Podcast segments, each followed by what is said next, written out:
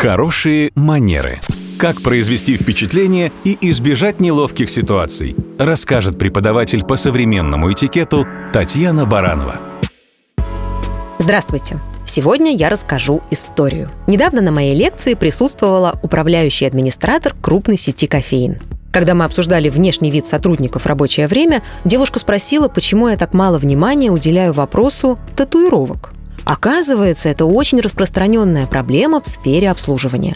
Официант, как правило, должен выглядеть в соответствии со строгими стандартами, которые включают не только ухоженные руки, чистую форму и убранные волосы, но и отсутствие видимых татуировок. А это, как выяснилось, редкость. Молодые люди нередко украшают свое тело разными узорами и не сильно при этом задумываются о последствиях.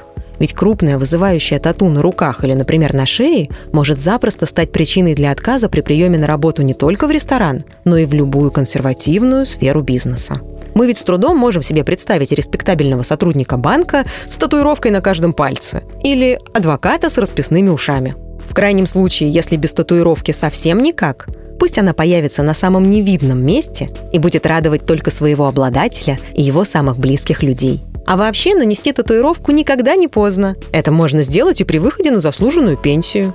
Зато удалить подобную красоту не так-то и просто. Так что давайте начинать заботиться о своем имидже и репутации как можно раньше. Это и есть хорошие манеры.